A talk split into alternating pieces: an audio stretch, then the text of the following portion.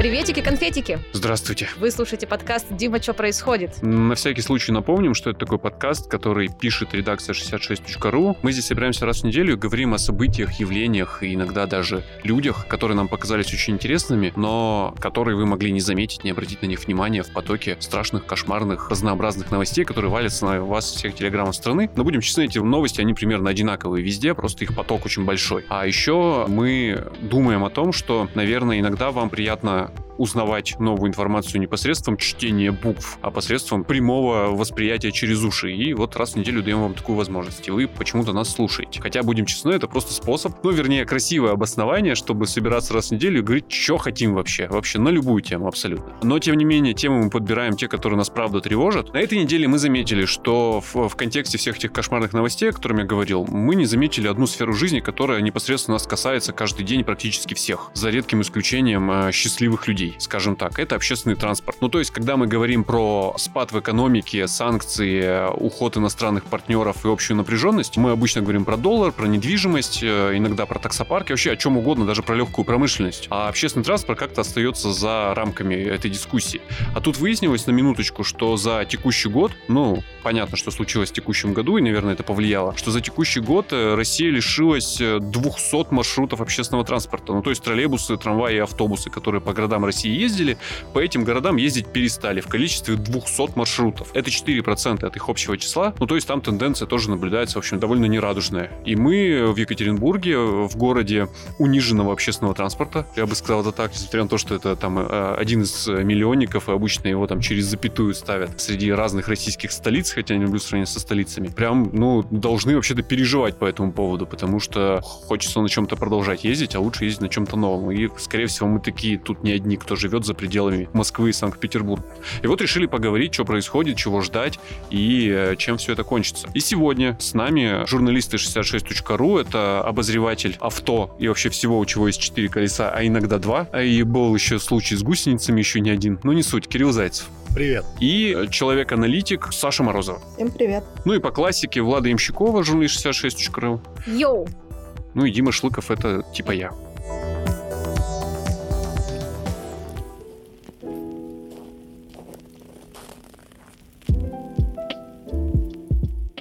Так, ну что, давайте будем разбираться с общественным транспортом. Что вообще у нас с ним происходит? Саша, вот к тебе обратим вопрос, потому что ты была на форуме, где были собраны все-все-все вот эти вот товарищи, которые занимаются транспортом. Что вообще говорят, как у нас в городе хотя бы, да, переживают это 2022 год, и как они видят вообще ситуацию, что мы действительно останемся без автобусиков и трамвайчиков? Я бы начала немножко с более раннего периода, с пандемии. Если верить главному вице-мэру по транспорту, то мы чуть было не лишились метро, которое, как и во всех миллионниках, кроме Питера и Москвы, считается убыточным, но тут оно стало сверхубыточным. Хотя по очередям утра об этом не скажешь. Но главная тема была не про автобусы, а про трамваи, как э, наиболее экологичный вид транспорта, за который топят э, последние несколько лет. В этом плане Екатеринбург — город контрастов.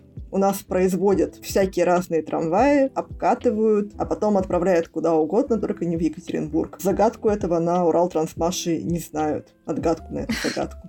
Ну, тут надо упомянуть, что Урал-Трансмаш как раз есть то самое предприятие, которое производит трамваи для всей России, одно из крупнейших в России. А Саша тусовала на форуме, между прочим, «Города России», где речь шла даже не про Екатеринбург, а вот буквально про то, как города за пределами единственного в России многомиллионника, придумал определение для Москвы, будут жить дальше, в том числе в контексте общественного транспорта. Ну и получается же, что все не так плохо, ну что, ну трамваи делаются, то есть, значит, мы без трамваев точно не останемся. Ну да, без трамваев в целом Россия не останется, потому что проблем с запчастями, как выяснилось, нет. Это не автомобили и не автобусы, все это куется прямо в цехах на Урале, ну и в остальных городах, где производят трамваи. То есть производство локализовано там на 99%. Другое дело, что это довольно дорого, все дорожает, это понятно, но тем не менее строить и продавать трамваи будут, они никуда не денутся. Другое дело, что денег на то, чтобы закупать трамваи у того же Екатеринбурга нет. Вечная проблема, мы покупаем автобусы на газу, при отсутствии у нас должного количества заправочных станций мы покупаем троллейбусы. Вопрос, которым есть у горожан. Если посмотреть, троллейбусы ходят полупустыми по непонятным маршрутам. Но мы не покупаем трамваи и ездим в забитых маршрутках. Привет, академический. Саша, а это ты про 2022 говоришь? Просто у меня по твоему описанию полное ощущение моего 2006 года. Ты, ты говоришь как будто новости, а я катаюсь по волнам памяти. Но одно другому не мешает, просто сейчас мы говорим о том, что пандемия, санкции, мы остались без всего западного. Так вот, трамвай от этого всего западного, слава богу, никак не зависит. В этом новшество. Ну, то есть получается, что у нас общественный транспорт как был, так и будет, так и будет процветать, так все будет хорошо. Вообще, на самом деле, эта тема вызывает тревогу, потому что аналитики из веба, есть такой крупный российский банк, э, который финансирует в том числе инфраструктурные проекты, посчитали, что на развитие транспорта не на его сохранение в текущем положении, а на развитие транспорта в 25 городах, ну, в течение этого года нужно потратить 1 триллион рублей. В бюджетах всех уровней на упомянутые 25 городов, по данным РБК, насобирали 100 миллионов. Пум-пум. Вопросы о том, на какие деньги э, это все будет куплено, возникают. Потому что, ну, будем честны, вот мы ездим в трамваях, троллейбусах и автобусах по цене 32 рубля за одну поездку, верно? Да. И когда это повышение произошло, я не знаю, как это происходит в других городах, скорее всего, точно так же. Город выл, страшным образом выл, потому что это кошмарно дорого. Но при этом все должны понимать, что это не полная цена билета, потому что она не покрывает даже текущих расходов Екатеринбургского гортранса. Зайдите на сайт арбитража, Саша на нем была много раз, и вы в любой момент времени найдете там иск от энергетиков с требованием выплатить срочно очень много денег, иначе гортранс будет обанкрочен. Перманентно происходит. Ну, то есть это даже текущих расходов не покрывает, не говоря уже о каком-то бюджете развития. Ну, то есть это строго бюджетные инвестиции, которых, ну, есть легкое ощущение, что не случится. Вот поэтому минус 200 маршрутов, собственно говоря, потому что, ну, это не прибыльный бизнес, это не то, на чем можно заработать, а это не значит, что нету трамваев и троллейбусов, что их некому произвести, да, и, и поставить. Это просто означает, что в бюджете стало меньше денег. Я думаю, все это заметили по сокращению трат то тут, то там. Сейчас как раз идет бюджетный процесс по, по всей стране, верстаются бюджеты всех уровней, и везде-везде мы слышим новости. Тут урезали, тут сократили.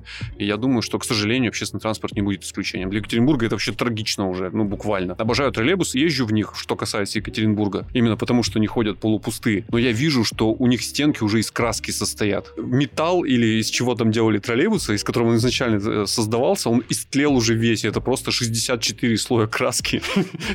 Отчетливо понимаю, как они ездят, это вообще загадка огромная. И вот это вот в контексте запчастей, которых, ну, там не хватает. Я смотрю на эти троллейбусы и думаю, ну, ведь для них не существует запчастей.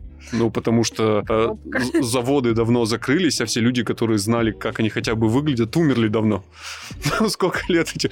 Они старше меня точно, эти троллейбусы. И всегда хотел отметить, и пользуясь случаем, хочу сказать, что я восхищаюсь людьми из ремонтных бригад и цехов общественного транспорта, метрополитена, трамвайного управления, троллейбусных вот этих цехов. Это какие-то просто гуру, потому что если это все все еще ездит, и для него явно нет никаких запчастей, они буквально могут на коленке делать все, что угодно. Я бы на месте Илона Маска присмотрелся бы к этим кадрам, они бы там пригодились ему точно. Да, я хотела как раз тоже сделать ремарку по поводу возраста трамваев они давным-давно вышли из того возраста, когда а, они должны ездить по улицам города. И ремонтируя, не ремонтируя, мне тут кажется, что в какой-то момент просто, ну, они закончатся. Удивительно, что этот момент не наступает. А закупать их, как понятно, не на что. И судя по тому, что прогнозируют, ближайшие годы нам не предстоят новые трамваи, даже если мы выиграем все универсиады мира между Казахстаном и Белоруссией, нам на это денег не дадут. Ну так получается, все очень грустно и теперь плохо. Две минуты назад я говорила, типа, что все значит хорошо и прекрасно, значит, мы остаемся все ездить, а так получается, что мы скоро все равно все развалимся, и придется нам снова учиться запрягать гужевые повозки. Ну давай так, хорошая новость состоит в том, что, как выяснилось, промышленность, связанная с общественным транспортом, импорта независимо практически. Ну, подозреваю, потому что архаично. Потому что формировалась как бы в советскую эпоху, когда нужно было делать все самим. Это хорошая новость. Ну, хотя бы вот, вот это на нас не повлияло. Плохая новость состоит в том, что денег в стране в принципе стало меньше, и траты, связанные в том числе с общественным транспортом, несмотря на то, что это социальная функция, ну, тоже совершенно очевидно сокращаются и переходят в режим там сохранения, а не развития. Если мы говорим не про Екатеринбург, а вот про, про вообще, то вообще примерно такая картина рисуется, потому что если мы говорим о 200 маршрутах, которые закрыли, их, их закрыли-то, в общем, даже не столько и не только в Екатеринбурге. То есть Екатеринбург на минуточку в этом рейтинге занял второе или третье место, если я не ошибаюсь. Кроме Москвы и Санкт-Петербурга по уровню развития общественного транспорта. Да, мы на третьем месте, мы это очень... Ну, мы были в прошлом году на первом Поговаривают, месте. что были даже на первом. То есть, ну, Да. пред- представляешь, что происходит, ну,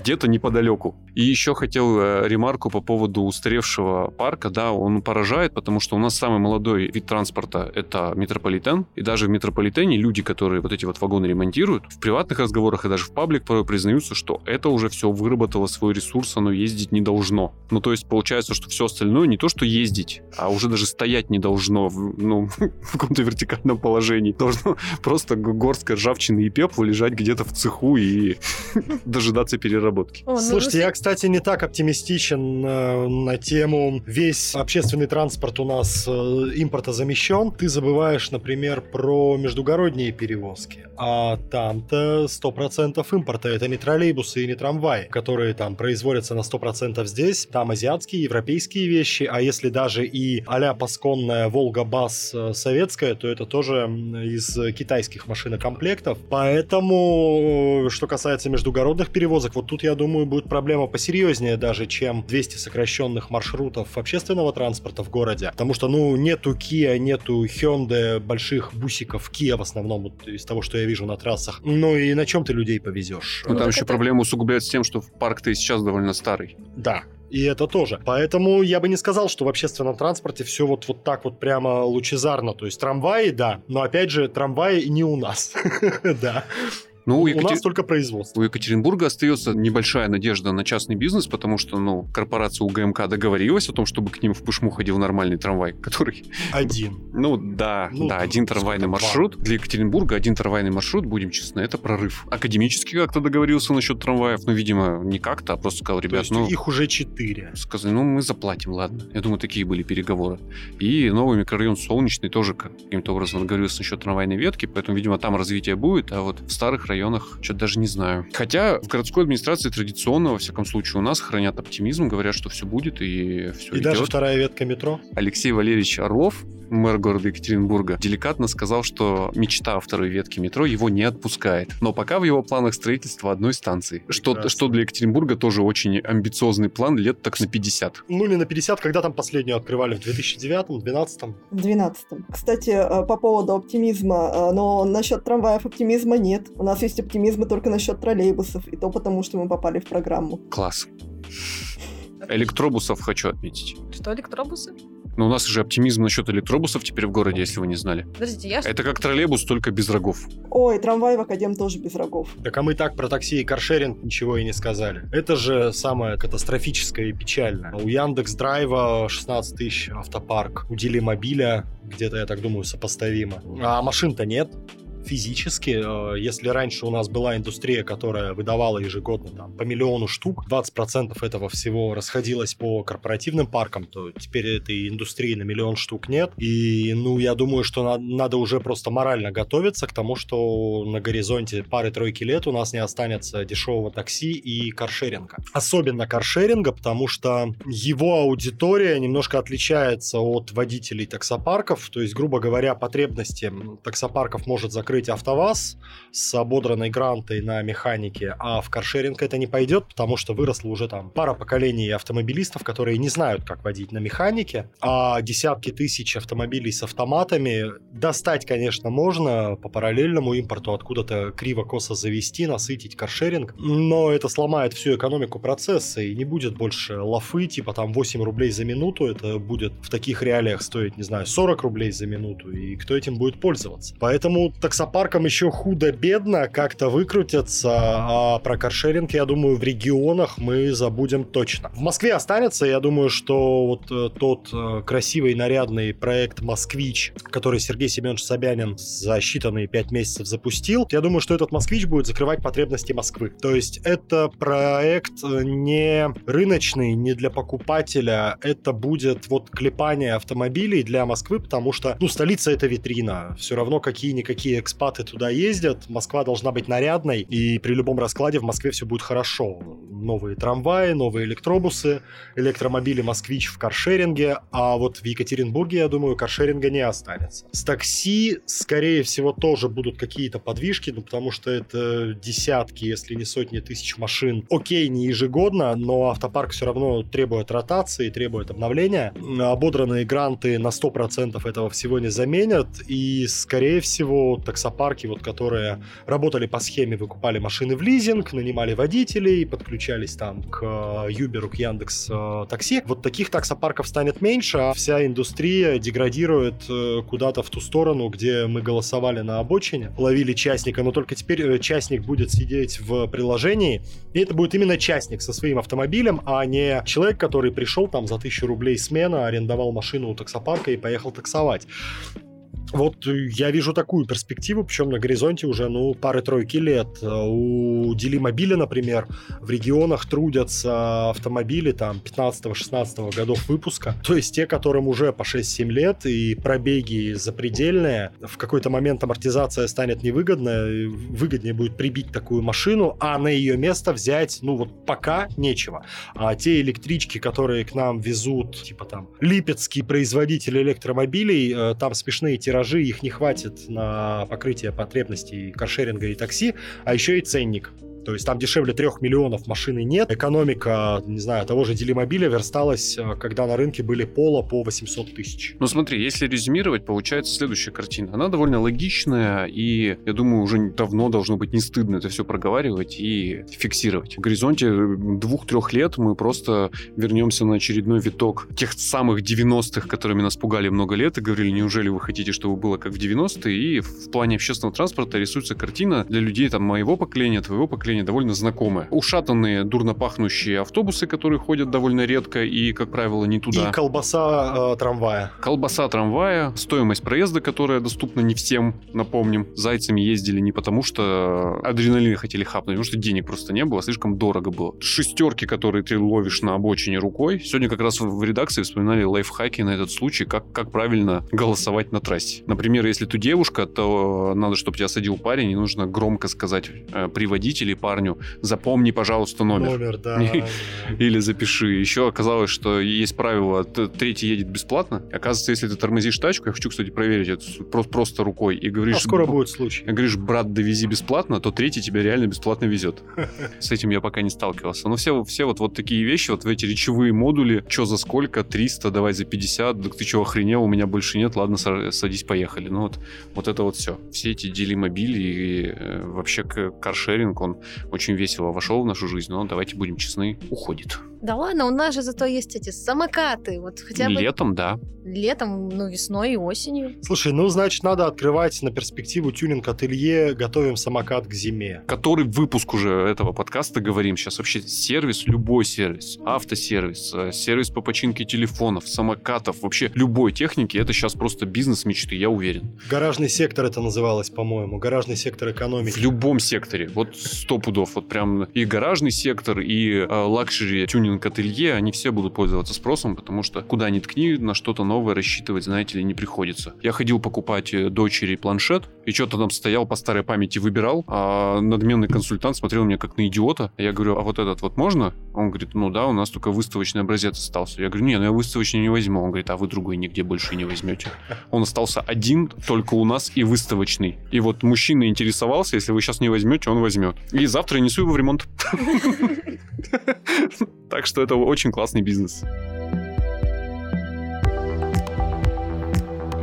Надо попрощаться, наверное, да. на какой-нибудь оптимистичной ноте. А где здесь оптимистичная нота? Вы все тут... Я, я думала, что у нас получится какая-то оптимистичная нота, что, типа, все не так плохо, все будет замечательно, как бы. Ну, типа, не сегодня, не завтра, и даже не через год, но будет. Не, ну, слушайте, зато это... Я думаю, будет интересно. Вот э, Дима тут вспомнил, да, как зайцами ездили. Ну, надо расчехлять какие-то старые схемы. Мы, например, с однокашником ездили по одному проездному, заходили в разные вагоны, а потом менялись местами местами передавая друг другу проездные. Это, это ж так весело. Э, Понимаете, даже видеоигр не надо, стелс-экшенов каких-то. Тебе вживую надо провернуть, вот как-то проездной сунуть туда-сюда, чтобы не заплатить эти 32 рубля, которые скоро будут какими-нибудь безумными 35 рублей.